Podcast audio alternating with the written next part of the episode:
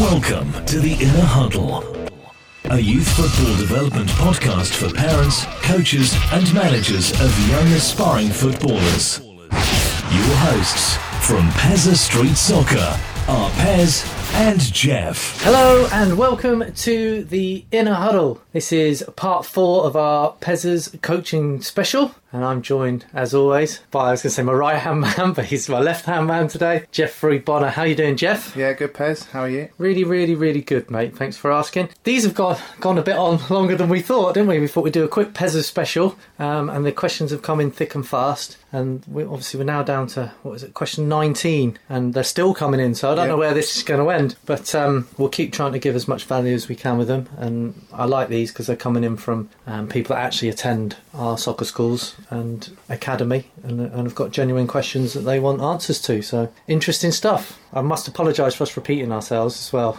It's been, I don't know, nearly a month since we started this podcast. Yeah. This is part four. Have we already apologised for repeating ourselves? I don't know. Perhaps we're repeating an apology.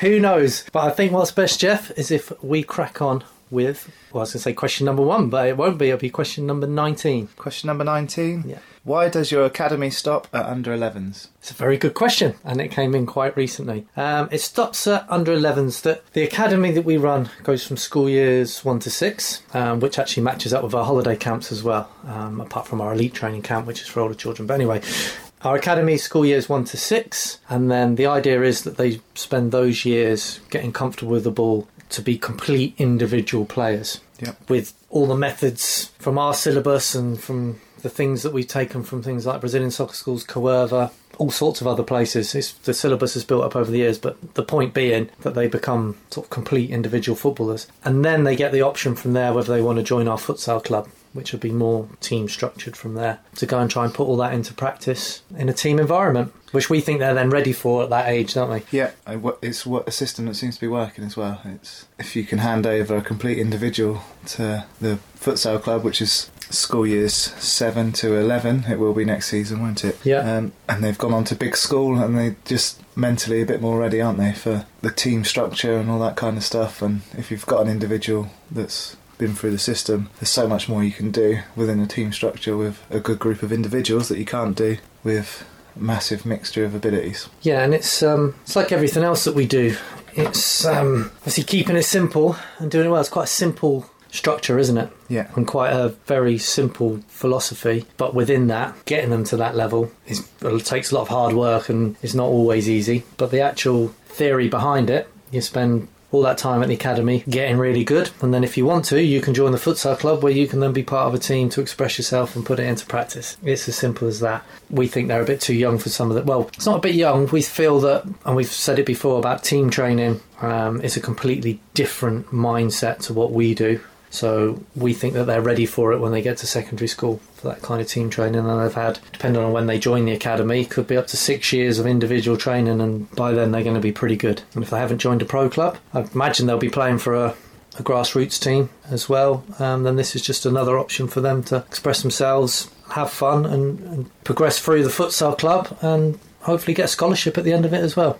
Yeah, and all of it's designed not to conflict with their grassroots club, but to complement it, isn't it? Absolutely, which takes a bit of work sometimes, but um, everyone's on board, and it, like you said, the system seems to be working. So the what we call academy does stop at under 11s, but from under 12s, everyone that's at academy will get an invitation to join the futsal club, um, and hopefully they all stay. I think they have done in previous years. Don't particularly think anyone's left because it was futsal, so it works. Good. That was a bit easier than some of the other ones we've had to deal with in the other parts. Question number 20. What's the biggest changes you've seen since you started coaching? Wow, when did you start coaching, Jeff? Cool. That's a good question. Probably 2004, 2005. 2004, 2005. What about you, Pez? I took over my first team, which was a men's team, in 1997. Wow. I know. And then I did my UEFA B level 3 in, I think, 2000, 2001 maybe, something like that. That's a story for a different day.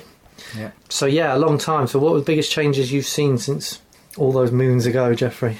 Um, well, I I started with adults too, and for adults, it's almost they want to see immediate changes. They want a magic wand almost that you can wave over and suddenly everything's better and that you fixed everything for them, but less of an understanding that perseverance and dedication and a bit of sacrifice along the way is, is needed if you want to get to the next level or wherever you want to get to, really. It's the same with anything in life, I think, and I think we talked about it just yesterday or the day before about the iceberg illusion, Yeah. where you only see a certain percentage of the top, which is a success. And now with social media, you're seeing everyone else's tip of the iceberg, and you don't realise that what's below the surface that you can't see, like determination and working hard and work ethic, and you know overcoming adversity and Even, all of even a hashtag now is living our best life or living their best something life. Something like that. Yeah, it, which means you're only really showing the very best bits of your life yeah, on a social highlights media. reel. Yeah, whereas um, you miss out all that sacrifice, dedication, hard work, repetitiveness that you might have to do to get to a level, and it's And I agree. I think that's the biggest change I've seen is everyone wants to skip the bottom of the iceberg, and it might be a greater thing in generational thing. I don't know, but they just want to get to that tip of the iceberg mainly for social media posts. you've got a theory behind that, haven't you? Oh goodness, R- enlighten me. I love it when he puts me on the spot. So with a social media post that gets 100 likes and 40 comments and stuff, Yeah. each time that it gets clicked on, you get a little endorphin boost, and yes, your theory is that dopamine hit. I think it is, or endorphins. Yeah. I haven't got my science manual with you, but yes. And then you're always chasing that same dopamine hit. and once you've had it and you've put it out there, you can't really get that one back again. So it's aiming for the next one, isn't it? And Yeah, and it's addictive. Yeah, highly addictive. So this tip of the iceberg, which is social media, I think that's the, the biggest change, and it works with adults with their children. So they put up a, how proud I was of. Gonna, I've been using this running theme of Tiny Tim throughout the whole of this show. So what's Tiny keep- Tim done now? it's poor old Tiny Tim. He's done everything. but um, yeah, it seems to be Tiny Tim. So proud of him. Scored three goals today. He's done this, done that. Picture of a trophy there, and that's your dopamine hit. And then he goes quiet for a while, and then you're thinking, "Oh, I, I need that dopamine hit. So what can I do?" And if you're not getting it where you are, you might actually move your child somewhere else, and you don't realise that you're addicted to that dopamine. It's dopamine, isn't it? yeah, yeah. Yeah, and you're looking for your fix, and you'll see. uh, You most people listening to this will be on Facebook. So you'll know exactly what I'm talking about. The proud parent, everything like this tip of the iceberg illusion. So I think that's the biggest thing that I've learned, and we've actually I've written here children actually in the sessions has changed over the years, especially over the last sort of 10 years. They don't like or they can't handle the majority losing like they used to. And they struggle with adversity and challenges. Now, I'm not a psychologist, so I'm not sure all the reasons behind that. Social media might have something to do with it, schools, I have no idea. But just on the shop floor of what we see, there's a massive shift, which is difficult for us because our syllabus is designed to be challenging so that children make loads and loads and loads of mistakes to learn from those mistakes. But children generally don't like to make mistakes anymore. Uh, Anything else? I mean, the losing thing. You see it a lot on holiday courses actually, where you set up a fun game where, you know, there might be a winner and a loser, and if people aren't winning, they're not interested or they become upset, and it's really difficult to get the balance right for everyone having fun and a competitive. I mean, I will put it out there that I don't think having non-competitive sports days and things like that at schools have helped. You know, where everyone has to have a medal and everyone wins, and I understand why it's done, but I don't think it helps everybody. It's like we've said many times, there's not a secret formula that's going to help everyone, and you're putting a formula together where everybody doesn't win. It comes back to not not celebrating the hard work and the sacrifice and the effort Yeah. that gets you there, and celebrating just being there, isn't it? It's a massive difference. Th- that's the biggest shift because if a child has won something, you've got a perfect opportunity to then praise why he's won it. Okay, and you can get life lessons. If he's won it through hard work and he might have come second last year or he might have fallen over the year before or whatever and it's overcome adversity, you can teach life lessons.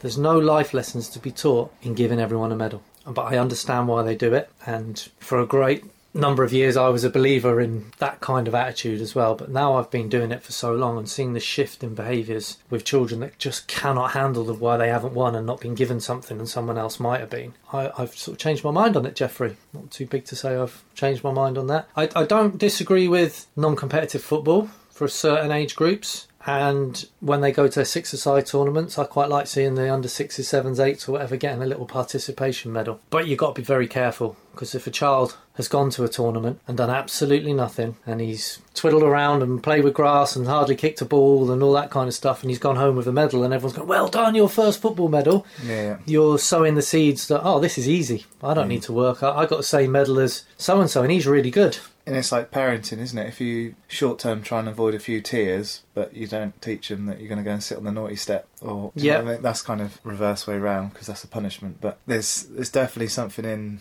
praising someone for not doing anything is is causing. It's, it, it's just as harmful as having the complete opposite end of the spectrum where you're only ever celebrating the ones who are survival of the fittest and the biggest and strongest. There might be reasons why they're winning Yeah. because they've matured quicker and st- you know there's loads and loads of variables to it. But to then put a blanket over it and say well what we'll do is there'll be no winners and losers and everyone will go home as winners and all that. I don't think you're giving children or giving the opportunity to give children valuable life lessons. I don't want to get too deep but it's, it's a tough old life out there and there's going to be a generation of kids coming through that think that all they need to do is turn on the tears or the bottom lip go down Yeah. or lie on the floor pretending to be injured, which is another thing, and someone will come and pick you up and make it better and help you on your way. And I think it is a problem. We got very deep there, didn't we? We did, yeah. So yeah, it'd be interesting to know what people think of that when this goes out. Maybe send us a comment or let us know what you think because it's a very, very important subject and it does get people talking. It's, it's not the only change I've seen in coaching. A lot of coaching now seems to be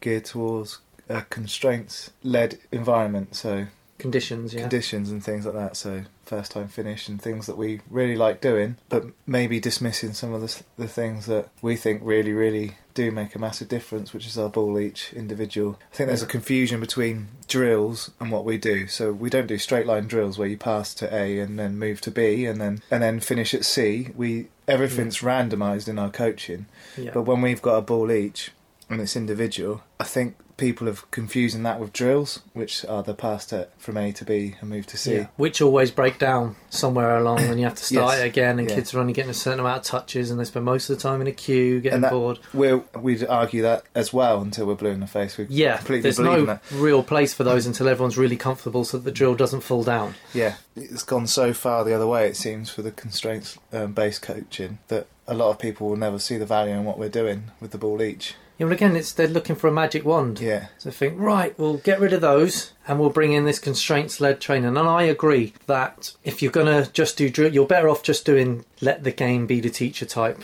Yeah. that's how it all started, wasn't it? This Yeah. scheme, let the game be the teacher. I've gone on record to say that that there's a lot of teams would be better out there if their coaches had never done any drills and just let them play Yeah. every week and learn from their own mistakes. So I think they've got that idea and then put conditions on these games so everything's game related absolutely brilliant. I love it. But as we said many times, you cannot dismiss other types of training as well. You can't say that that's one shot fits all or whatever the expression is. I'm very aware that I mix up my expressions a lot.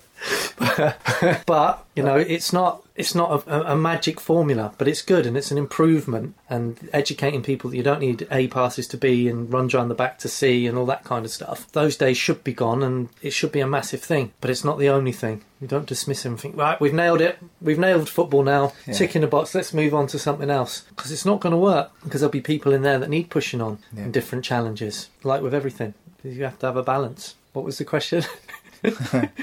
what was the biggest change? biggest you've seen? changes. Oh, we should also say, having run a team for a long time, there's been some massive changes with like the whole game system and um, safeguarding, child protection, all of those things massively improved. You know, Yeah. and technology there to help with things like the whole game system. For those of you who don't know, it's all your players have to be registered with the FA on something called the whole game system, and it's all about child protection and things like that. And absolutely brilliant. The online courses from the FA, all that has improved so much from 10 years ago. And I think quite a few dads now who go, Oh, I'll run the team for a bit. And then they're asked to do safeguarding, a CRB check, first aid, and get a level one coaching certificate. I think, Oh my God, well, we didn't have to do this in my day. Yeah, And insurances and not allowed to just tip up and train on an old bit of grass anymore and all that. And it's improved massively, and quite rightly so. So that side of it's outstanding, I think. And as for the actual courses, they seem to be rather than setting out your cones in this size area and doing this and it being very prescriptive seems to be more about the individual coach's journey with his individual group of players which is miles better than it used to be when I started. I've already alluded to it. I did my UEFA B level three, whatever you want to call it. Seems like moons ago, and I just sat there thinking, how is this going to help me in my dream of coaching kids? Yeah. It was drills and it was teams and it was set up for adults to win games of football. No individual self improvement whatsoever. And, you know, they'd say things like, right, you've got 12 players in your session and you want to set up like this. And, and I thought, well, what if you've got 13 tip up? Yeah. And what if it's raining? And, you know, like real problems that you, your coaches have to deal with. Because they're saying, right, the 12 do it there and the rest of you have to sit over there and watch. And like, well, if this was a real session, they'd have to be doing something. It might be cold. And you've only got nine of those left. So what are they doing now? Well, they're doing that. And no one actually mm. taught you the real life things that come with being a coach. And that's when I looked for something different. So I thought, I'm on the wrong path here. So that was in, I think it was 2000, 2001. So it's changed massively since then. They've got the, um, what's the age appropriate courses.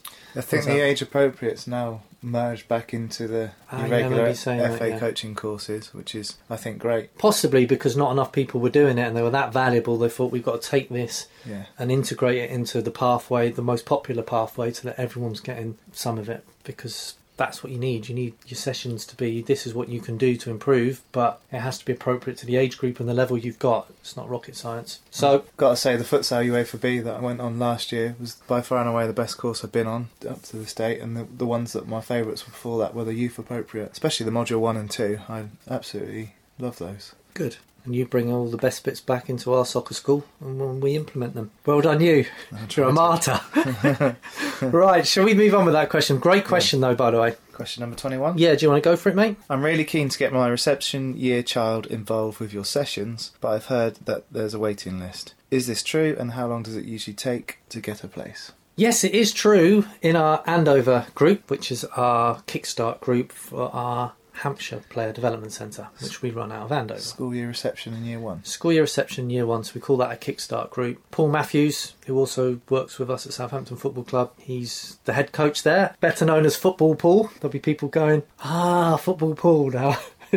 Oh, football pool. Oh, football pool, Yeah. yes. Um, he runs a session, and it's so popular. I think we're probably into double figures on the waiting list, which isn't ideal. So yes, there is a waiting list. We have one in Salisbury slightly late in the afternoon, where there is still some places left. And of course, this will all be irrelevant if you're listening to this one or two years down the line. But right now, in 2019, yes, there is a waiting list, and we are looking at ways that we can um, free up some space so that we can get as many children involved as possible. And it's it's great credit to Paul and what he's done there. I mean, 32's maximum in the sports hall, which he has. They will be moving outside for the summer period come May, so there'll be a lot more space and we can get coaches. The problem with that is because we're Pezzaz and we want to do everything as best as we can, we actually hire the sports hall to sit there empty while we're on the grass in case the weather's bad so that children can always play. So if the weather's bad for two or three weeks, you're then going to have too many for the sports hall if we allow too many outside. But we are actively trying to, Yeah. to free up some space and maybe shuffle some players up an age group and, and that kind of thing. Because it's popular and it's really, really good.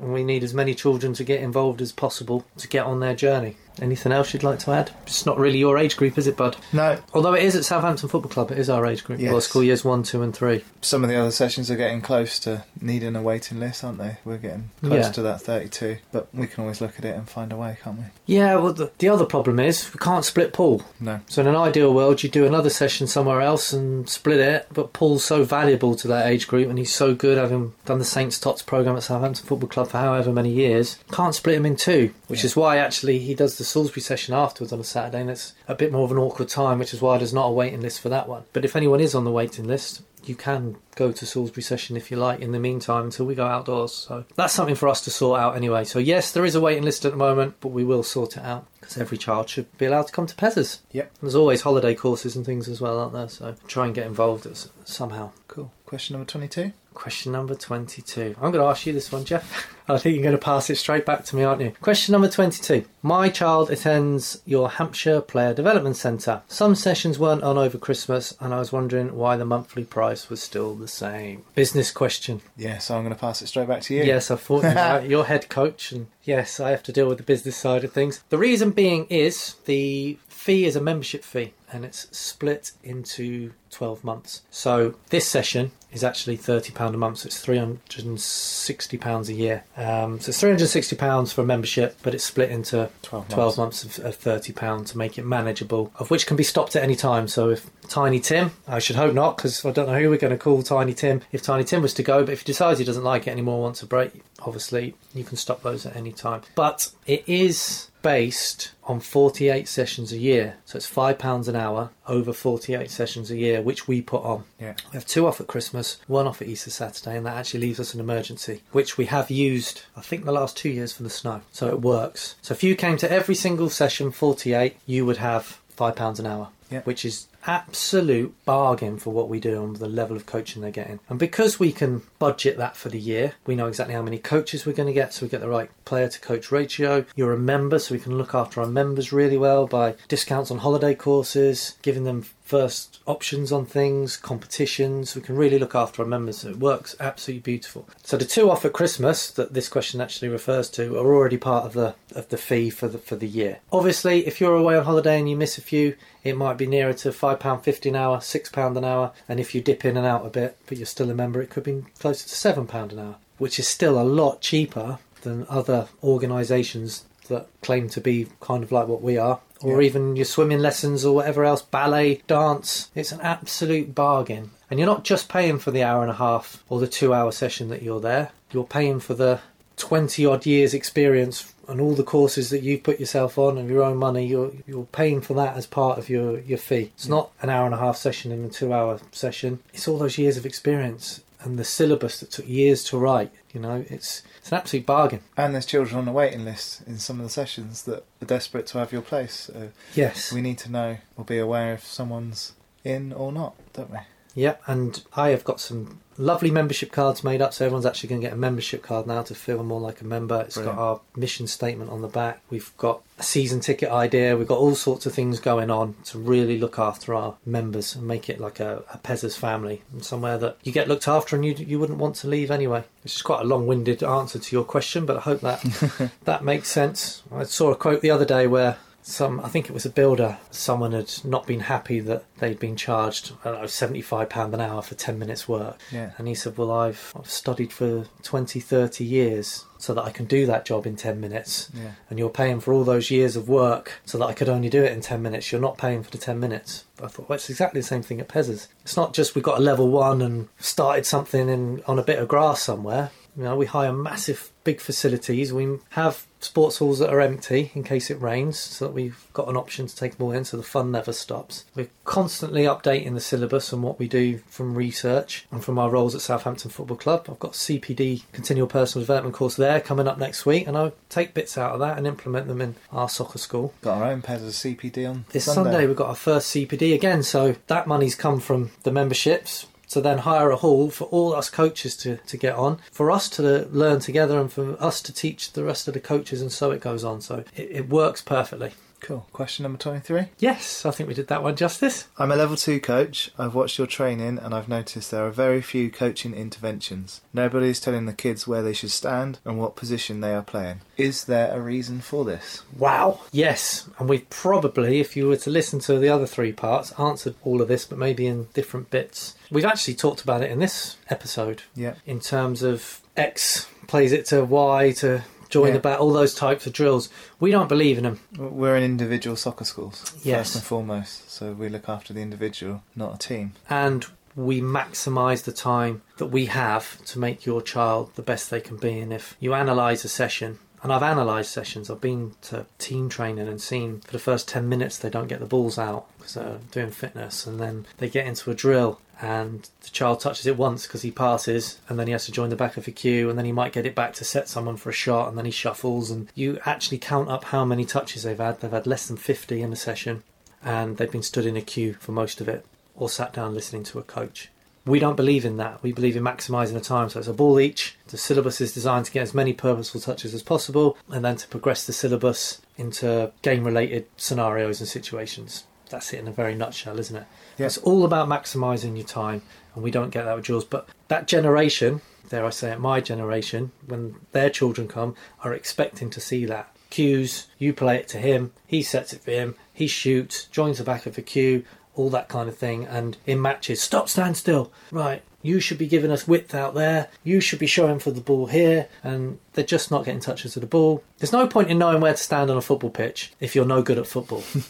right? Yeah. Let's have it right, Jeff. Let's say it how we feel. There's no point in knowing how to call for the ball and knowing you should take it on the back foot and open it out and give the team width if the person with the ball hasn't got the ability to pass it to you and you haven't got the ability to receive it or the confidence. Yeah. So we give children the ability to be able to do that later, which is why our academy, going back to the other question, stops at 11, um, under 11s, and then they can go to the futsal club where we do a bit more of that because we know that we've got a player that we can work with. But everyone wants to skip that. We talked about another question. They want to get to the tip of the iceberg and say, we want to play like Barcelona. So we're going to just do one and two touch football and we'll teach them how to take it on the back foot and we'll teach them time and space see how we go. Say, right, okay, well, you're going to get to a certain level and it's all going to break down because they're not good enough at football. And we have talked about this many times. Yeah, and where wherever those expectations come from, probably aren't a very reliable source. If I'm being honest, Yeah. are they? Like, just because you've seen the pundits on the telly talking through what what's really impressed them about Liverpool or Barcelona that weekend, Yeah.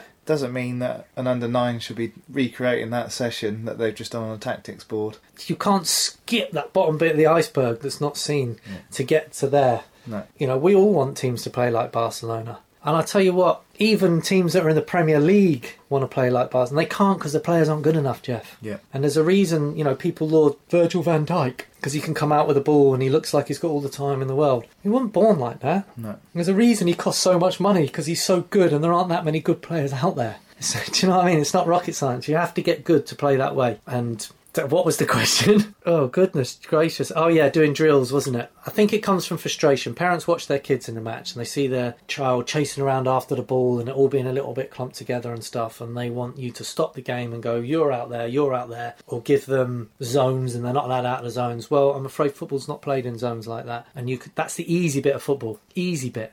Any coach can do that side of it, but not everyone can teach children to be good at football, and that's what we try to do at Pezzaz. So that's why we don't waste time doing drills and positional stuff. We've talked about it before, but with what we do is we try and encourage as many mistakes as possible, don't we? So that Yeah. children can learn from those mistakes. And admittedly, if children are all running around after the ball still after about six months, then it isn't working, and we would look to guiding them to of a sort of positional sense, wouldn't we? Yeah, but it's, this also looks like it's coming from a parent that's comparing their child to another child. Yeah. Like so, maybe they are chasing the ball around, and someone else is hanging out on a wing and finding themselves in loads of space. But they don't compare your child to somebody else. It's just ridiculous. And I've also had other parents actually tell me. Can you do a one-to-one session on going to the ball? I Oh. want to oh. see my son go to the ball more. I remember that. No, I'm not going to do a one-to-one session on going to the ball more because that's them comparing their child to another child who must get on the ball a lot more than their child in games, and then Yeah. is having an impact and an influence on a game, and more likely to get seen or scouted or spotted or whatever they're Yeah. looking for. So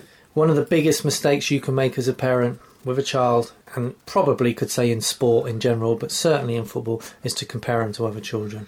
yeah, And I've seen it so many times where a child's doing very, very well, but he's not so good at what that kid does. And that kid might have been spotted or getting praise. So then they'll say, Oh, can you work on his heading? Can Yeah. you? And they want all the best bits from everyone. Well, not even Premier League players. So my answer to this question number 23 is please don't come to our sessions and compare your child to another child. Just turn up and compare themselves to themselves. yeah.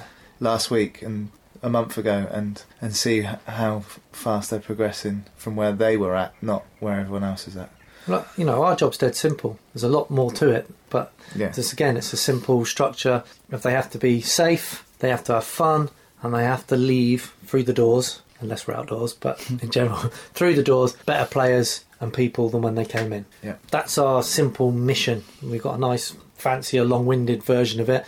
Safe, have fun, and leave at the end a better footballer and a better person. We've done our job. So don't go comparing them to other children. It's it never ends then. Yeah. Never ends. They've got their own style and their own things that they're more likely to, to excel in. than anyone else. And you'll just end up chasing something that's not there if you keep doing that. Or they're comparing our coaching to other coaching, and again, I would say please don't compare our coaching to other coaching No. because we're totally different. And nine times out of ten, the coaching you're comparing us to is the same thing that's been done year after year after year after year. And if you always do what you've always done, you'll always get what you've always got. And no offence to my area, Yeah, but it hasn't really ripped up any trees of producing any players of any merit that have gone on to play top level football. There's been a couple I know that have gone on and had careers in the game. One I went to school with, Ali Gibb, and there's been a few others, but I can't remember any noteworthy Premier League players coming out from our area, and I know it's very difficult. Certainly haven't had any internationals. Uh, Nigel Spackman was 40 years ago now or something that came from Andover. But other than that, so if you always do what you've always done, you'll always get what you've always got. And just because you're used to it and you did it doesn't mean it's going to work. So open your mind up. it doesn't make it right, that's for sure.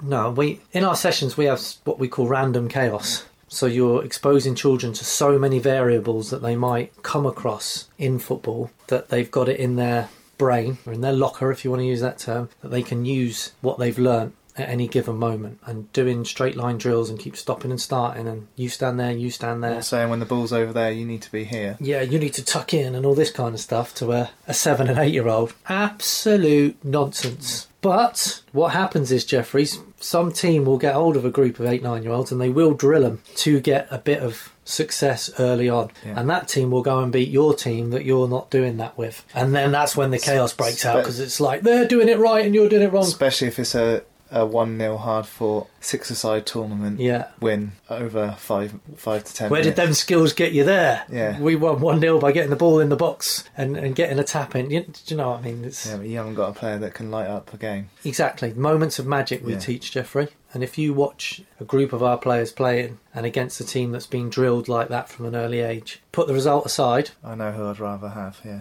The moments of magic are going to come from the ones that have come from Pezzaz, which can be dismissed by parents because, well, we won. So, okay, well, let's see where they are in 10 years and where they are. What's your end game? So, I think I said it on the last part, using a metaphor of life. Okay, so you're like, like being 2 0 up at half time. There's no point being 2 0 up at half time if you lose the game. So, what's your end game? Right. Question number 24. I think we're going to have to because we're getting way too involved in that one, Jeffrey. Hopefully, this will be an easy one. My lad trains with you twice a week and uses his sole a lot more to move the ball. His club Yeah. coach has picked up on it and has a go at him for doing it. He uses it really well and it really defines his style of play. But I'm really confused now, and so is my lad. Can you help? Right. Well, I've just, which is no good for the podcast, but I've just ringed a bit of his question there. He's put, he uses it really well and it really defines his style of play. Great. You've answered your own question. Yeah. So who cares what anyone else thinks or says? And if someone's actually stopping a child doing something really well that defines their style of play, move club. Simple as that because that person has another agenda and it's not about your child because that using his sole might be embarrassing for that manager or it might he might think it's risking going under his foot and losing him a game of football. It's all about your managers or the parents or whoever's moaning about it. Get them out of that club because it's not about your child and football should be about every child. It doesn't have to be about the sole of a foot here, does it? No, it can be anything. you're putting a limitation on somebody's. Or you- you're putting a ceiling on what they might be able to do in the future. Could be the best sole roller Yeah. ever in the world. If you watched Iniesta play and receive pass, he could receive it on the outside of his foot, he would receive it on the sole of his foot, on the inside of his foot. And the great thing about receiving at the sole of your foot is you can feel where the ball is, so you can get your head up and see where your teammates are. Cristiano Ronaldo always shifts the ball, ball from one foot to the other and back again with his soles. The original Ronaldo used to suck the goalkeeper in there and do a rollover to go round. You cannot It's, it's tell a child not to do something. You have to let him make mistakes, I'm afraid, and that might cost you. Yeah. Might cost you a goal or an opportunity or a tin pot. a tin pot Yeah. or something. And then that's about your manager and his ego Yeah. and his vision and his child that plays alongside him who can't do sole rolls and him not getting a tin pot. And as you put, he uses it really well and it really defines his style of play. I'm sorry if he was in school and he was doing a subject really, really well, the teacher wouldn't say, stop doing that. They would go, oh, I'll tell you what, he might not be very good at maths, but his English is absolutely brilliant. He does it really, really well and it defines him. He's going to have a career out of that one day. And then the emphasis would shift on to doing more English stuff. Not less of it. It's, it's black and white. But I know I get too involved, Jeff, and so get him out, but speak to him first. Yeah. Explain the problem and ask and say, why are you stopping him using your sole? And even say you've listened to this podcast, if you like. And, and blame me because I get blamed for loads of stuff and I couldn't care less. So, and this, this has come up before, hasn't Yeah, it? this isn't us saying you should use the sole of your foot every time to No. receive the ball. It's definitely not Because that would be wrong too. Yeah, but and that will be what's thrown at us next, isn't it? Yeah. But it's it's definitely not that. It's it's just again going back to having all those different skills in your locker and different answers to different situations you might be putting in in football. So you might be playing on a really nice pitch and you can receive with a sole, and that little sole shift could be the difference in creating a goal. It might be you're playing on a really boggy pitch and you make that mistake, but you learn. Okay, well in that situation, that scenario, I'm going to receive it with the inside of my foot, and I'm going to turn my body this way. Absolutely, there's no rights. Why would you limit anything, No. Jeffrey? And Coutinho, he used to love receiving the ball with his sole of his foot and pushing it out. He got it from futsal training, pushing it out and then bending the ball in the top corner, or at least trying to. Yeah. So he would receive it, push it out in the same movement, and then whip it. Imagine if someone said to him, "Can't use that here, mate," when When he was it- a kid. When That he was playing futsal until he was 16, you know, he wouldn't be the player he was. It's it's incredible. I've played with players who's big, strong target men up front who like the ball into feet and will back into people using their body and their arms and will take the ball with the sole of their foot to hold up play to then put other players in. You know, you can't dismiss it. And I've, we've had this question recently because we went on to the toe punts. I remember the toe punts. We won't do the toe punts again. But stop telling children what they can and can't do. Work out why they're doing it and help them. Guide them as where and when to do it. But don't ever tell them you can't do that. or put your ceilings on them because you don't know how far Yeah. they can go in life. Probably your manager's never controlled a ball with the sole of his foot in his life, so he doesn't understand it, he doesn't get it, and he has a vision of how he wants his team to play, like Barcelona. Get it, give it, move. Get it, give it, move. And you're throwing a bit of a spanner in his work by manipulating the ball with the sole of his foot, or holding on to it a bit too long, or whatever his blueprint for whatever, or her. Could be a female manager, but I think I know where this question came from. So um, we'll leave it there because I don't want to uh, get myself into trouble. But anything that puts a ceiling on a talent, well, it's not even a talent, is it? We're ceiling on having fun. Just putting a cap on it. Why would you? No idea. Why would you? Should we leave this episode here? Yes, I think. It's a Yeah, good I think to- so. We've got lots of places to be today. We're very busy people, aren't we? Yep. Cool. Well, thanks for listening. That has been the Inner Huddle Pezzaz Coaching Special, Part 4. The Inner Huddle from Pezza Street Soccer.